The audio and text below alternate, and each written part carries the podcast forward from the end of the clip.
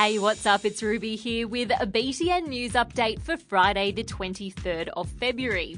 First up, Australia's Deputy Prime Minister, Barnaby Joyce, has just resigned. He's been in a bit of trouble lately, so he's stepping out of the spotlight and spending some time on the backbench, which means he'll still be part of the government, just in a different role. Recycling is probably not something you think much about. Chuck the paper, glass, and cans in the yellow bin, and start again.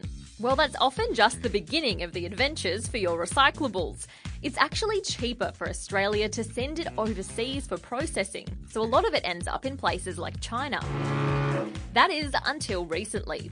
China's introduced some new rules about the rubbish it can bring in from other countries. That means they're taking less from Australia, and so our recycling is building up. People are working on a solution, but fingers crossed that happens fast. Wearing a helmet when you're on a bike is a no brainer if you value your brain, right? Well, the government in the ACT is wondering whether the law should change so that people can ride without one in some situations, like when they're going really slow. Fun fact Australia and our neighbour New Zealand are the only countries in the world where cyclists have to wear helmets all the time. People are discussing the pros and cons of the idea at the moment, but in the meantime, keep that helmet firmly on your noggin. If you've been considering expanding your family to include a kitten, cat, dog, rabbit, chicken, or duck, now is the perfect time to act.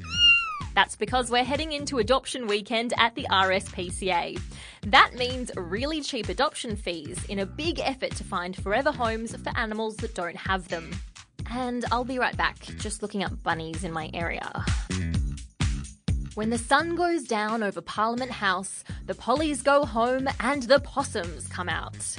Brushtail possums have been calling the house on the hill home for a while now, shacking up in some seriously inconvenient places. Now the Parliament House gardeners have come up with a snazzy solution.